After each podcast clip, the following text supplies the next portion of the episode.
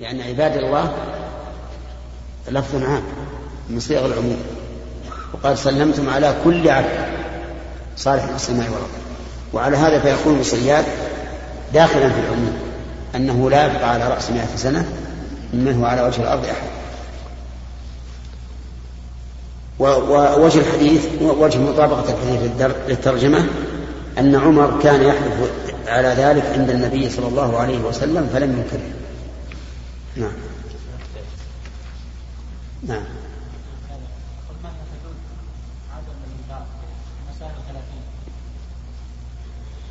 أن يسكت.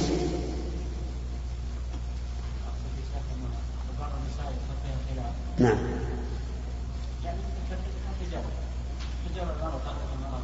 نعم.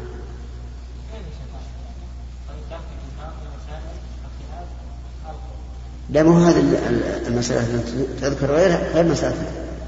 مسألتنا أن يفعل شيء عند الإنسان فيرى فلا ينكر فلا ينكر فنقول هو يرى أنه مباح. أما هذه المسألة وهي الإنكار في مسائل الاجتهاد هذه مسألة أخرى. هل يجب على الإنسان أن ينكر على شخص يعلم أنه فعل ذلك اجتهادا؟ أو تقليدا لمجتهد في مكانه. هذه أنا أرى أنه لا يجب عليه أن ينكر ما دام يعرف أن هذا هو الذي أداه إليه اجتهاده أو كان مقلدا لمن يرى أنه جائز. نعم له أن ينصح على وجه النصيحة أما أن ينكر على وجه النهي والتوفيق فهذا لا يجوز. نعم. سليم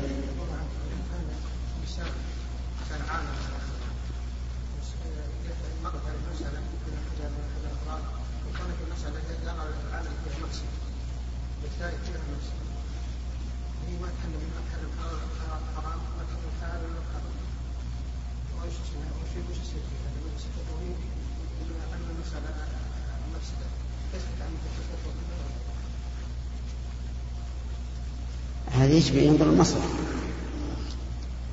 يجب أن ينظر للمصلحة ولكن يبين يبلغ العلم في مكان آخر.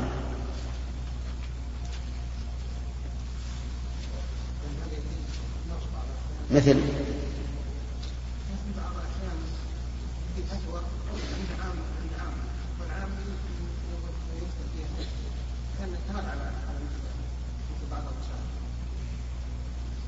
يعني يعني توسع فيها.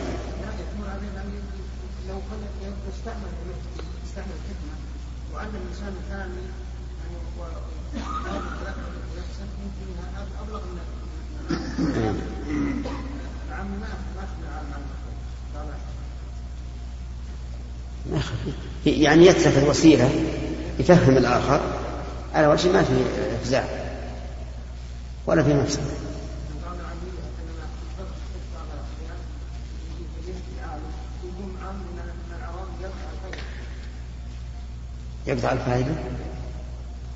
لا لو تحدد لنا نشوف يعني قد يكون فيه شيء. مثل؟ مثل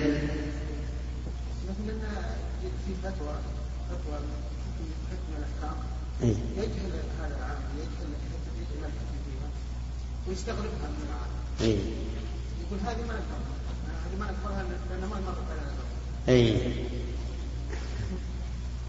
يعني هذه إذا رأى أن اللي حوله عوام. عوام من هوام. فلا يفتين بهذه الفتوى. لأنه كما قلت ربما يردون قوله ولا يعبعون به. يقول خل علمك عندك ولا خل علمك المخبرات كل ما أشبه ذلك. وخليها في وقت آخر. نعم.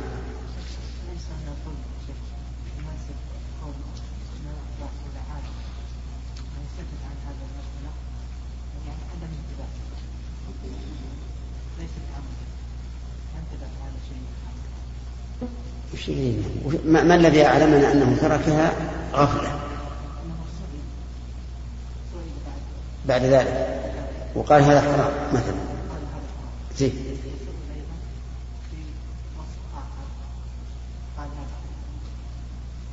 يعني صار له في المسألة قولان ما في معنى. الإنسان يكون له في المسألة قولان إما لكونه غفل عن الدليل في القول الأول واتضح له بعد. أو أتاه زيادة علم ولهذا نجد الأئمة يكون عندهم أقوال. الإمام أحمد إمام الأئمة رحمه الله. وقد يكون عنده في المسألة الواحدة أربعة أو خمسة أقوال. الإمام الشافعي كذلك عنده خلاف. المذهب الجديد والمذهب القديم. ها؟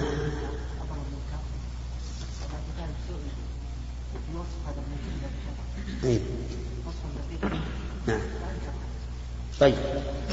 إذا أنكر يقال لماذا حضرت؟ لا بد أن يبين. لا بد أن يبين. فإذا أفتى مثلا بتحريم ما حضره وأقر بالأول وسكت عنه فلا بد أن يسكت. وأن يقال لعله رأى المصلحة في, في السكوت في الأول فلم ينكر. نعم. باب الأحكام التي تعرف بالدلائل وكيف معنى الدلالة وتفسيرها. وقد أخبر النبي صلى الله عليه وسلم أمر الخيل وغيرها ثم سئل عن الحمر فدلهم على قوله تعالى فمن يعمل مثقال ذرة خيرا يره وسئل النبي صلى الله عليه وسلم عن الضب فقال لا آكله ولا أحرمه وأكل على مائدة النبي صلى الله عليه وسلم الضب فاستدل ابن عباس بأنه ليس بحرام. هذا الباب في الحقيقة المقصود به معرفة الأحكام بالاستنباط والقرائن. فالاستنباط والقرائن لا شك أنه من طرق ثبوت الأحكام لأن طرق ثبوت الأحكام متعددة تارة النص على الحكم بعينه وتارة يؤخذ بالقرينة. وتارة يؤخذ بالعموم إلى غير ذلك. فلننظر أخبر النبي عليه الصلاة والسلام عن عن خير. وقال إن فينا وسيا خير إلى يوم القيامة. وسئل عن الحمر فقال لم ينزل عليها فيها إلا هذه الآية الشاذة الفاتحة يعني المنفردة التي تعتبر حكما فاصلا ثم قرأ فمن يعمل مثقال ذرة خيرا يره ومن يعمل مثقال ذرة شرا يره. يعني أن الحمر ليس فيها خير لذاتها ولا شر. لكن إن عملت فيها خيرا أثبت وإن, وإن عملت فيها شرا عوقبت. وسئل عن الضب فقال لا آكله ولا أحرمه. لا يأكله. وعلل ذلك بأنه ليس في أرض قوم فهو يعافون. لكنه لم يحرمه لأنه أكل على مائدة على مائدته صلى الله عليه وسلم. أكله خالد بن الوليد فاستدل ابن عباس رضي الله عنهما بأنه ليس بحرام. لأنه لو كان حراما لم يقر النبي صلى الله عليه وسلم خالدا ولا غيره على أكله. واستدل ابن عباس رضي الله عنه بأن أجر الحجام حلال مع أن النبي صلى الله عليه وسلم قال كسب الحجام خبيث. فاستدل ابن عباس على جوازه بأن النبي صلى الله عليه وسلم حجم وأعطى الحجام أجره ولو كان حراما إيش؟ لم يعطه. كذلك أيضا نستدل على جواز أخذ الأجرة على القراءة على القراءة على المريض بأن النبي صلى الله عليه وآله وسلم أقر الصحابة على أخذ الأجرة على قراءة على القراءة على المريض. ونأخذ كذلك جواز الأجرة على تعليم القرآن من هذا الحديث. فالمهم أن طرق الاستدلال كثيرة. تكون بالقرائن وبالنص وبالعموم وبغير ذلك والناس يختلفون في هذا اختلافا كثيرا. مثلا لو قال لك قائل هل يجوز للإنسان أن يصبح جنبا وهو صائم؟ قل نعم يجوز. من أين ذلك؟ لأن الله قال فالآن باشروهن وابتغوا ما كتب الله لكم وكلوا واشربوا. حتى يتبين لكم الخيط الأبيض من الخيط الأسود من الفجر ثم أتموا الصيام إلى الليل. فإذا جاز للإنسان أن يباشر زوجته إلى طلوع الفجر لازم من ذلك أن يصبح وهو وهو جنوب والأمثلة على هذا كثيرة. أن الحكم يكون بالنص على نفس الحكم وبالعموم وبالاستنباط وبالإشارة وبغير ذلك والناس يختلفون في هذا اختلافا كثيرا. تجد بعض الناس يأخذ من نص واحد عدة مسائل وآخر لا يستطيع أن يأخذ ولا نصف الذي أخذه الأول. يذكر أن الشافعي رحمه الله استضاف الإمام أحمد بن حنبل وكان الإمام أحمد بن حنبل يذكره عند أهله. يذكر الشافعي بخير فاستضاف فنزل عليه ضيفا ذات يوم. فقدم إليه العشاء فأكله كله. أكل الطعام كله. ثم انصرف الإمام أحمد وبقي الإمام الشافعي في فراشه. ولم يقم في آخر الليل للصلاة. ما قام يتهجد. ثم أذن الفجر فقام يصلي ولم يطلب ماء للوضوء. فلما أصبح الإمام أحمد قال له أهله ما هذا الشيء؟ أكل الطعام كله ونام ولم يتهجد وصلى بغير وضوء الفجر. نعم. كل هذه أدوها عيوبا. فسأل الإمام أحمد سأل الشافعي ما الذي ما, ما هو شأنك البارحة؟ قال أما الطعام فملأت بطني منه لأنني لا أجد طعاما أحل من طعام الإمام أحمد. فملأت, فملأت بطني من هذا الطعام الحلال وملء البطن لعارض لا بأس به. فإن أبا هريرة لما سقاه النبي صلى الله عليه وسلم اللبن وروي قال اشرب قال لا أجد له مساغا يعني امتلأ بطني وأما كوني لم أتهجد فلأن العلم أفضل من التهجد. وكنت أفكر في استنباط الأحكام من قول الرسول عليه الصلاة والسلام يا أبا عمير ما فعل النغير. وأقل ما قيل إنه أخذ أخذ من هذا الحديث ثمانين مسألة. نعم؟ وأما كوني خرجت ولم أتوضأ فلأن وضوئي لم ينتقض لأنني ما نمت. يعني وكأنه يقول لا أحب أن أكلفكم بأن تأتوا لي بالماء. الشاهد أن الناس يختلفون في استنباط الأحكام من الأدلة.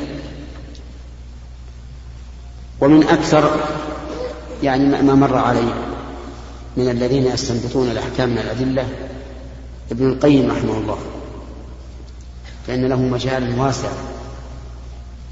ويظهر ذلك تماما من كتابه زاد المعاد في هذه خير العباد. وكذلك شيخنا عبد الرحمن بن سعد رحمه الله له قوة في استنباط الأحكام. ويظهر ذلك تماما في كلامه على آية الوضوء في المائدة. فقد استنبط منها أحكاما كثيرة. نعم. ما في حديث. نعم.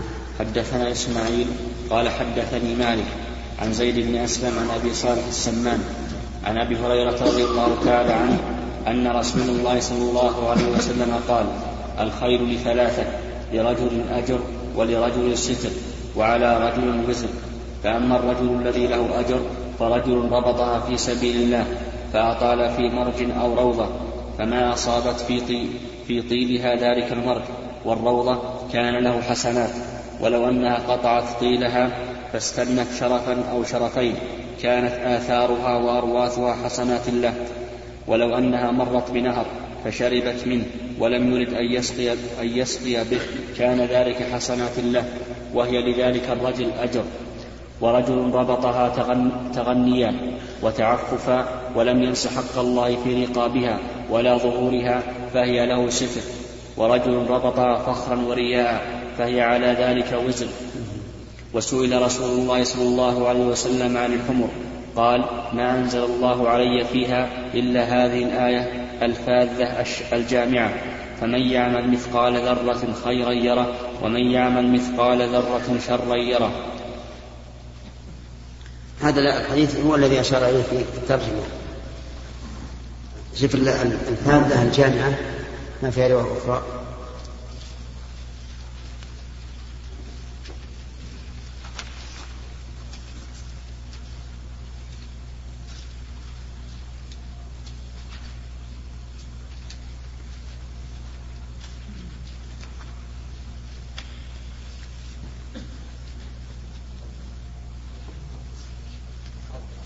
نعم. ظهر تقدم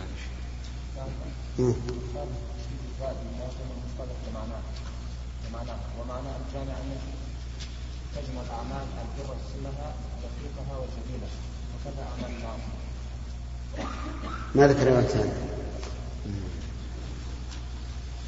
يعني يمكن متوهم الشاذة لكن الفاذة الجامعة. فمن يعمل مثقال ذرة خيرا وجه الجمع فيها أن من؟ فيها شرطية وخيرا وشرا في نكرة في سياق الشرط فتعم نعم. حدثنا يحيى قال حدثنا ابن عيينة. نعم زكي.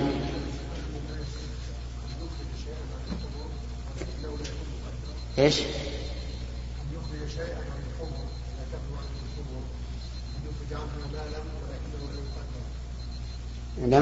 ما يشبه إلا إذا كان تجارة. أما إذا كانت للتنمية أو للركوب أو للتأجير فليس فيها شيء. أي نعم أي نعم. ربما يعمل عليها خيرا يعيرها أحد الناس يحتاج إليها. ها؟ إيش؟ لا لا ما يكفي نعم.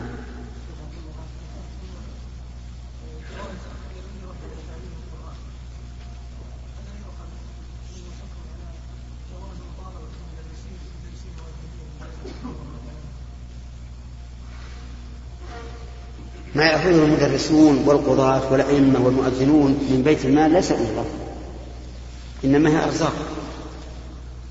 أرزاق يعني عطاء عطاء عطاءات من بيت المال. لكن الحكومة تقدرها حسب ما ترى أنه مناسب. ما ليس ليس بوجه.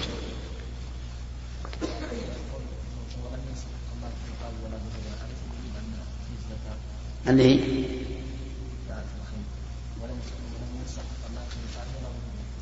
هنا نعم.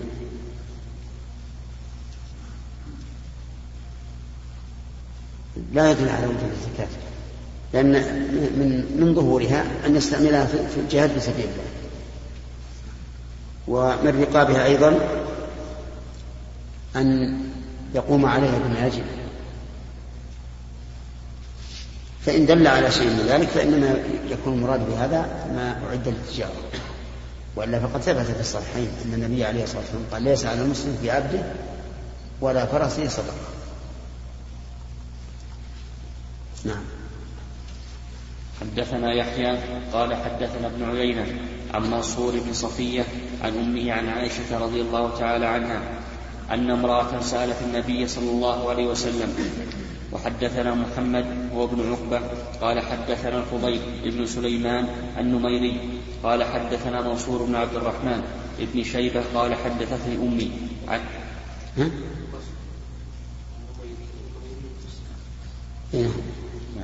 نعم عندك؟ نعم. قال حدثتني أمي عن عائشة رضي الله تعالى عنها. الظاهر أنه عندك ناقص لأن ما أشار إلى أن النسخة لو تلحقها أحسن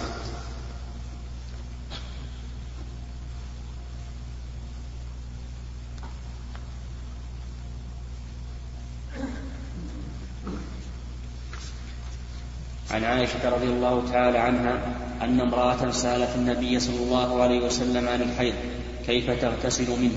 قال قال تأخذين فرصة ممسكة فتوضئين بها. قالت كيف أتوضأ بها يا رسول الله؟ قال النبي صلى الله عليه وسلم توضئي. قالت كيف أتوضأ بها يا رسول الله؟ قال النبي صلى الله عليه وسلم توضئين بها. قالت عائشة فعرفت الذي يريد رسول الله صلى الله عليه وسلم. فجذبتها إلي فعلمتها. نعم. الشاهد من هذا أن هذه المرأة كرر عليها النبي صلى الله عليه وآله وسلم ثلاث مرات ولم تفهم ذلك. والمراد أنها تتنظف بها لأن الوضوء في الشرع يطلق على النظافة والتنزه. ولكن عائشة رضي الله عنها عرفت ما أراد النبي صلى الله عليه وسلم فأخبرتها بذلك. نعم.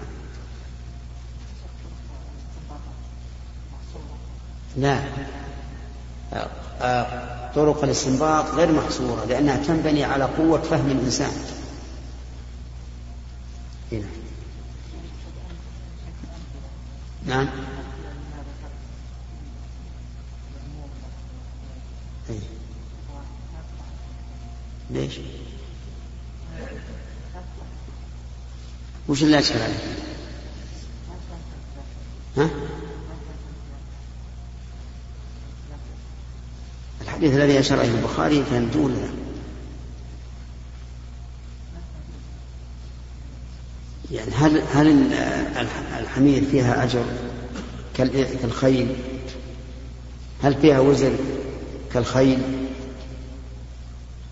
قال النبي عليه الصلاة والسلام ما أنزل الله فيها إلا هذه الآية الفاذة الجامعة. فمن يعمل مثقال ذرة خيرا يره ومن يعمل مثقال ذرة شرا يره. فتدخل في العموم. إن فعل بها خيرا أثيب وإن فعل بها شرا عوقب كذا. الضب لم يأكل منه النبي عليه الصلاة والسلام. لكنه أكل على مائدته. فهل يفهم من هذا أنه حلال أو حرام؟ حلال. ما ذكرنا عن ابن عباس رضي الله عنه. حيث استدل على جواز أخذ الحجام أجرته. مع أن النبي صلى الله عليه وسلم قال كسب الحجام خبيث. استدل على أنه ليس حراما بأن النبي صلى الله عليه وسلم احتجم وأعطى الحجام أجره ولو كان حراما لم يعطي. جواز الصوم والإنسان جنوب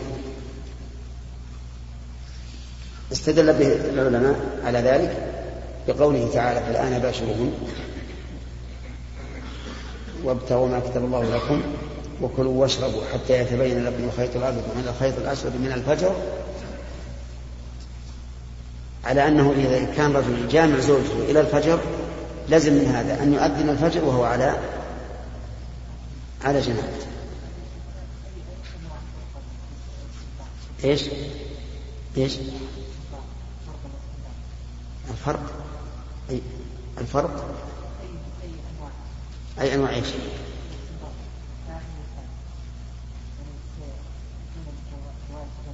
هذا يؤخذ من من إشارة الكلام. ولازم الكلام. وكذلك المثال أكل الضب. على ما يؤخذ من هذا عدم إنكار الرسول عليه الصلاة والسلام. والحجامة أنه أعطاه. شرافي.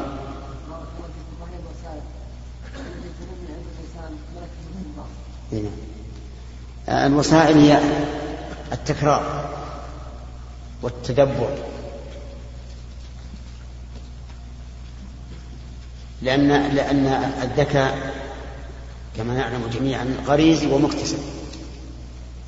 أما الغريزي فالله تعالى يهب يهبه من يشاء. وأما المكتسب فهو ما يحصل بفعل الإنسان وممارسته. انظر إلى قضية سليمان. مع المرأتين. فإن داود حكم بأن الولد الباقي لمن؟ للكبرى. وأما سليمان فطلب السكين ليشق الغلام نصفين. فأبت الصغيرة ووافقت الكبيرة. وش يستنبط من هذا؟ أنه للصغيرة. التي أدركتها رحمة الوالدة وأبت أن يشق نعم.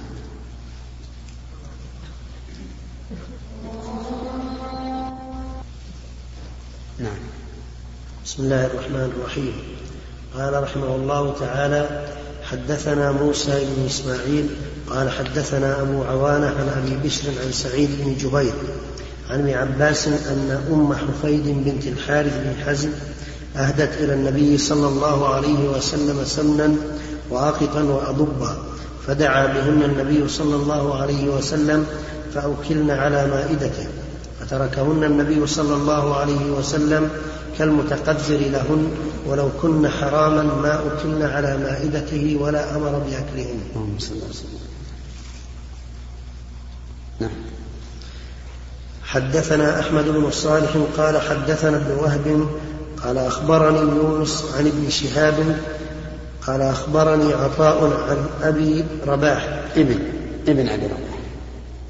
قال أخبرني عطاء بن أبي رباح عن جابر بن عبد الله قال قال النبي صلى الله عليه وسلم من أكل ثوما أو بصلا فليعتزلنا أو ليعتزل مسجدنا وليقصد وليقعد في بيته. وإنه أتي ببدر قال ابن قال ابن ذهب يعني طبقا فيه. قال ابن وهب.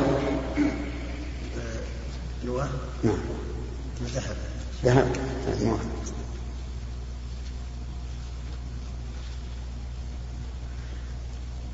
قال ابن وهب يعني طبقا فيه خضرات من بقول فوجد لها ريحا فسأل عنها فأخبر, فأخبر بما فيها من البقول. فقال قربوها فقربوها إلى بعض أصحابه كان معه فلما رآه كره أكلها قال كل فإني أناجي من لا تناجي.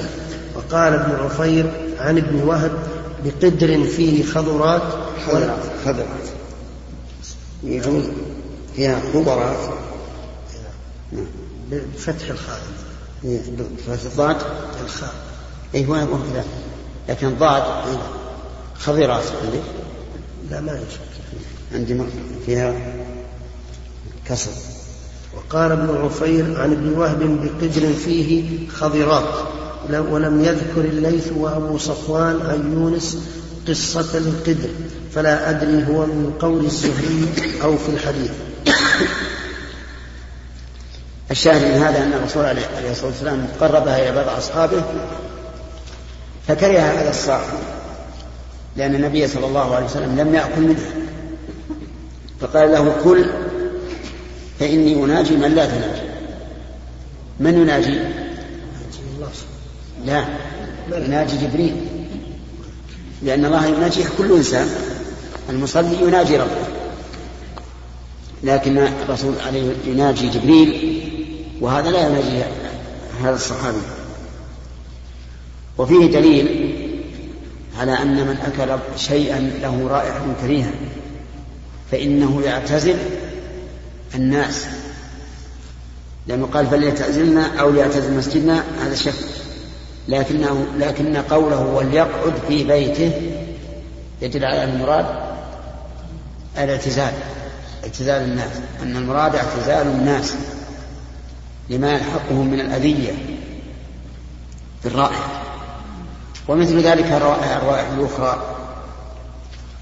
كمن فيه بخر وأسنان وعرق مؤذي فإنه يعتزل الناس لئلا يؤذيهم. وإذا كان هذا في المؤذي فالذي يضر من باب من باب أولى. فمن كان في حضوره ضرر على الناس مثل أن يكون فيه جذام والجذام معروف أنه من الأمراض المعدية. فإنه لا فإنه ينهى عن الاختلاط بالناس ولهذا نهى النبي صلى الله عليه وسلم أن يولد ممرض على مصح. وقال أهل العلم يجب على ولي الأمر أن يجعل الجذم يعني الذين فيهم الجذام أن يجعلهم في مكان خاص. لا يختلطون بالناس. خوفا من خوفا من الضرر بالعدوى فإذا قال قائل هل يلزم من هذا تحريم أكل البصل والكراث لأنه يستلزم أن لا يحضر المسجد؟ قلنا لا. إلا إذا أكله من أجل أن لا يحضر المسجد فحينئذ يكون حراما. ونظير ذلك أن الرجل يسافر في رمضان فيفطر. فيستبيح بسفره إيش؟ الأكل والشرب والجماع في نهار رمضان. فهل نقول إنه لا يجوز أن يسافر؟ لأن ذلك يؤدي إلى استباحة الواجب أي إلى استباحة المحرم؟ نقول لا. إلا إذا قصد بأن سافر من أجل الفطر فهنا يحرم الفطر ويحرم السفر. نعم. إيش؟ طيب. نعم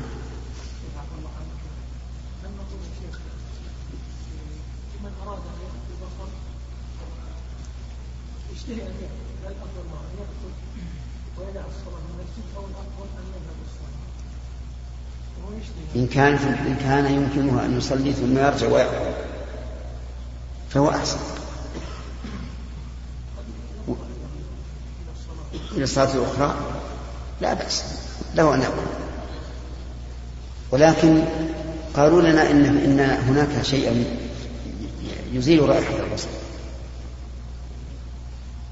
فيما سبق يقولون إن مضغ خوص النخل مضغ خوص النخل يزيل الرائحة وأظن ما ما يخلو الوقت الحاضر من عقاقير أو أشياء تذهب فيها ها؟ النعناع إذا أكله إذا أكله أكل النعناع ولا إذا شرب الشاه المنعنع ها؟ أي يأكل ويزول أي طيب هذه فائدة إيش يا عبد الرحمن؟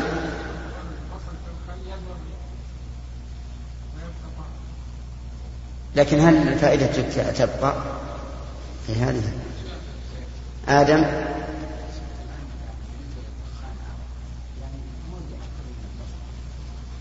إي نعم. إذا كان الدخان يؤذي أكثر من البصر فنقول لشارب الدخان لا لا المساجد. لا تحضر المساجد. وهذه لو عمل لو طبقناها لكان فيها حمل للمدخنين أن يتركوا الدخان. نعم. نعم. نعم. نعم. لا الرسول تردد ما ما جزم قال إن يكونه فلم تسلط عليه وان لا يكن فلا خير لك في قتله. تردد. نعم. ها؟ طيب. حدثني عبيد الله بن سعد بن إبراهيم قال حدثنا أبي وعمي قال حدثنا أبي عن أبيه قال أخبرني محمد بن جبير أن أباه جبير بن مطعم أخبره أن امرأة من الأنصار أتت رسول الله صلى الله عليه وسلم فكلمته في شيء فأمرها بأمر فقالت أرأيت يا رسول الله إن لم أجد؟ قال إن لم تجديني فأتي أبا بكر زاد الحميدي عن إبراهيم بن سعد كأنها تعني الموت.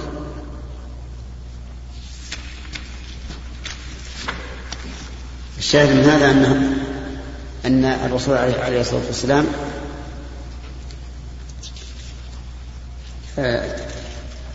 أمرها بأمر أن تفعله. فخافت هي أن لا تجد النبي صلى الله عليه وسلم إذا رجعت إليه. فأمرها أن ترجع إلى أبي بكر وهو إشارة منه إلى أنه الخليفة من بعده. ولكن هل هذا نص على أنه الخليفة؟ أو توقع من الرسول صلى الله عليه وسلم أن الصحابة يكون رأيهم على أن يكون هو الخليفة؟ الثاني الثاني لكنه لا شك أنه توقع من الرسول عليه الصلاة والسلام أن يكون أبو بكر هو الخليفة بعده. ولهذا جاء في الحديث يأبى الله ورسوله والمؤمنون إلا أبا بكر. شوف وجه إدخال الترجمة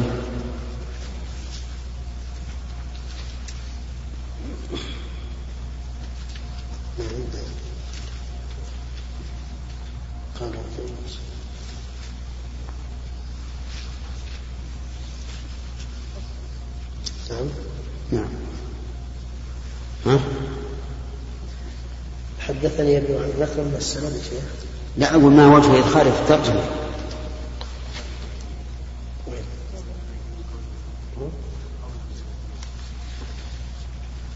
قوله, قوله زاد, زاد لنا الحميدي عن إبراهيم بن سعد إلى آخره. يريد بالسند الذي قبله والمتن كله والمزيد هو قوله كأنها تعني الموت وقد مضى في مناقب الصديق بلفظ حدثنا الحميدي ومحمد بن عبد الله قال حدثنا إبراهيم بن سعد فساقه بتمامه وفيه الزيادة ويستفاد منه أنه إذا قال زادنا وزاد لنا وكذا زادني وزاد لي ويلتحق به قال لنا وقال لي وما أشبهه. فهو كقوله فهو كقوله حدثنا بالنسبة إلى أنه حمل ذلك عنه سماعا لأنه لا يستجيزها في الإجازة ومحل الرد ما يشعر به كلام القائل من التعميم وقد وجد, وقد وجد له في موضع زادنا حدثنا.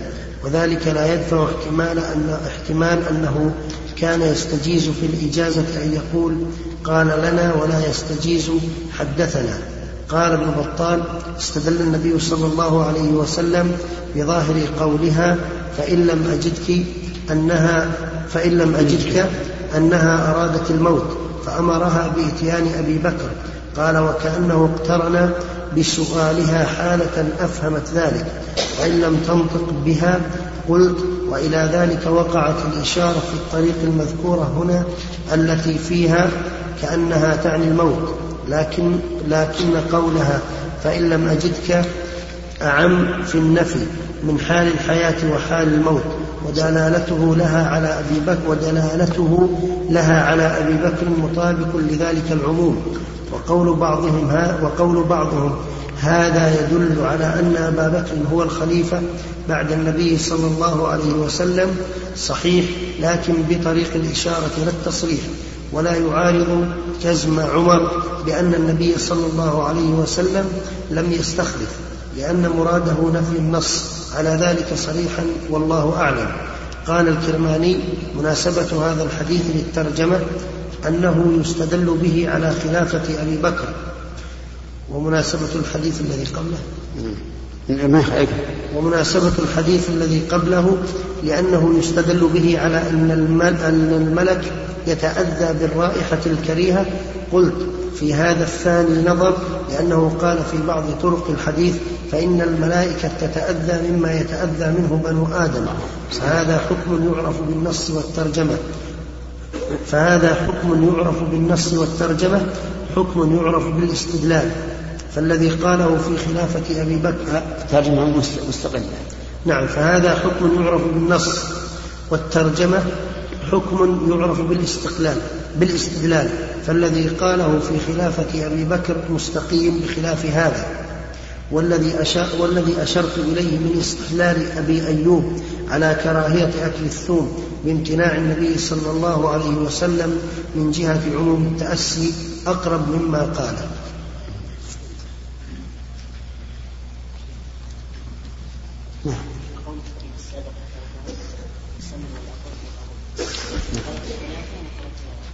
لا ترك الله المخلوقات.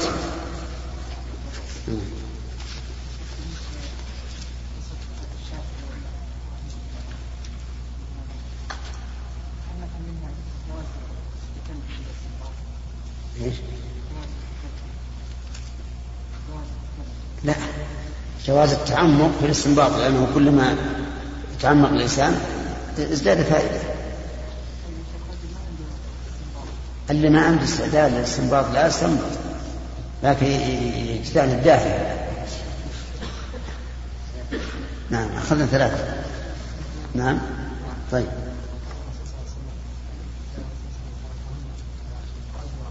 نعم.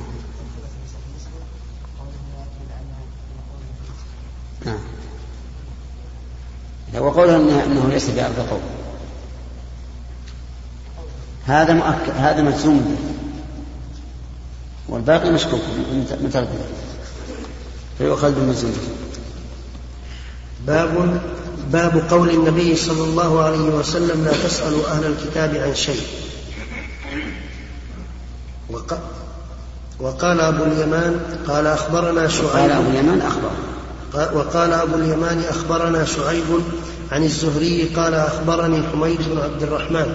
سمع أنه سمع. معاوية أنه سمع معاوية يحدث يحدث رهطا من قريش بالمدينة وذكر كعب الأحبار فقال إن كان, إن كان من أصدق هؤلاء المحدثين الذين يحدثون عن أهل الكتاب وإن كنا مع ذلك لنبلغ عليه الكذب. قول إن كان إن هذه مخففة من الثقيلة وليس نافلة المعنى أنه كان من أصدق هؤلاء المحدثين الذين يحدثون عن أهل الكتاب. ومع ذلك ربما يأتي بأشياء غير صحيحة والكذب في لغة الحجازيين ليست كالكذب في لغة عامة العرب وهو أن يتعمد الإنسان الإخبار بخلاف الواقع. بل الكذب عندهم هو الخطأ. الكذب هو الخطأ. كما قال النبي عليه الصلاة والسلام في حديث سبيعة الإسلامية حين قال لها أبو السنابل ما بعثك والله يعني لا تزوجين حتى يمضي عليك أربعة أشهر وعشر وكانت قد نفست بعد موت زوجها بليالي. فشدت عليها ثيابها ثم ذهبت إلى الرسول عليه الصلاة والسلام وأخبرته بما قال أبو السنابل فقال كذب أبو السنابل كذب هنا بمعنى كذب هنا بمعنى أخطأ. فالكذب في لغة الحجازيين ليست كالكذب في لغة باقي العرب لأنها عندهم بمعنى إيش؟ الخطأ. والمخطي لا يقال أنه كاذب في اللغة في عامة لغة العرب. نعم.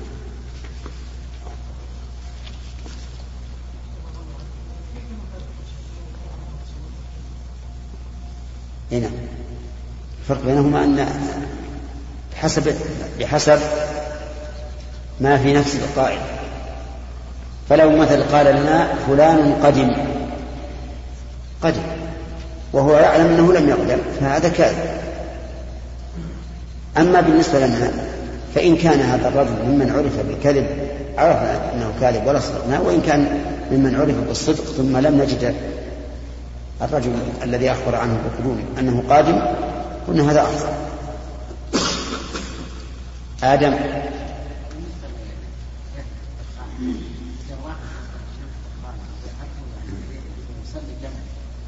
هذه مرتين عن دخلنا آدم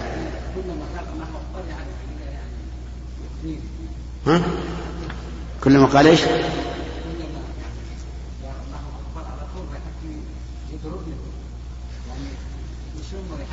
أي نعم. نعم صحيح.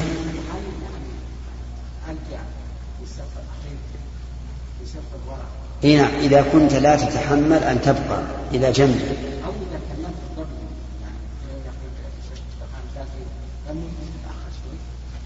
وين يروح؟ إن كان له رائحة بينة ظاهرة فقل له يا أخي جزاك الله خيرا. لا لا تعثر نفسك وتؤذي غيرك. اذهب اذهب وصلي في بيتك إذا رفض وأنت ما تستطيع أن تصلي إلى جنبه صلي في الجانب الآخر. ولو تركت الصف الأول نعم. نعم. حدثني محمد بن بشار قال حدثنا عثمان بن عمر قال أخبرنا علي بن المبارك عن يحيى بن أبي كثير عن أبي سلمة عن أبي هريرة رضي الله عنه قال كان أهل الكتاب يقرؤون التوراة بالعبرانية ويفسرونها بالعربية لأهل الإسلام. فقال رسول الله صلى الله عليه وسلم لا تصدقوا أهل الكتاب ولا تكذبوهم. وقولوا آمنا بالله وما أنزل إلينا وما أنزل إليكم أيها الإخوة في ختام هذه المادة نسأل الله أن نلقاكم في لقاءات متجددة.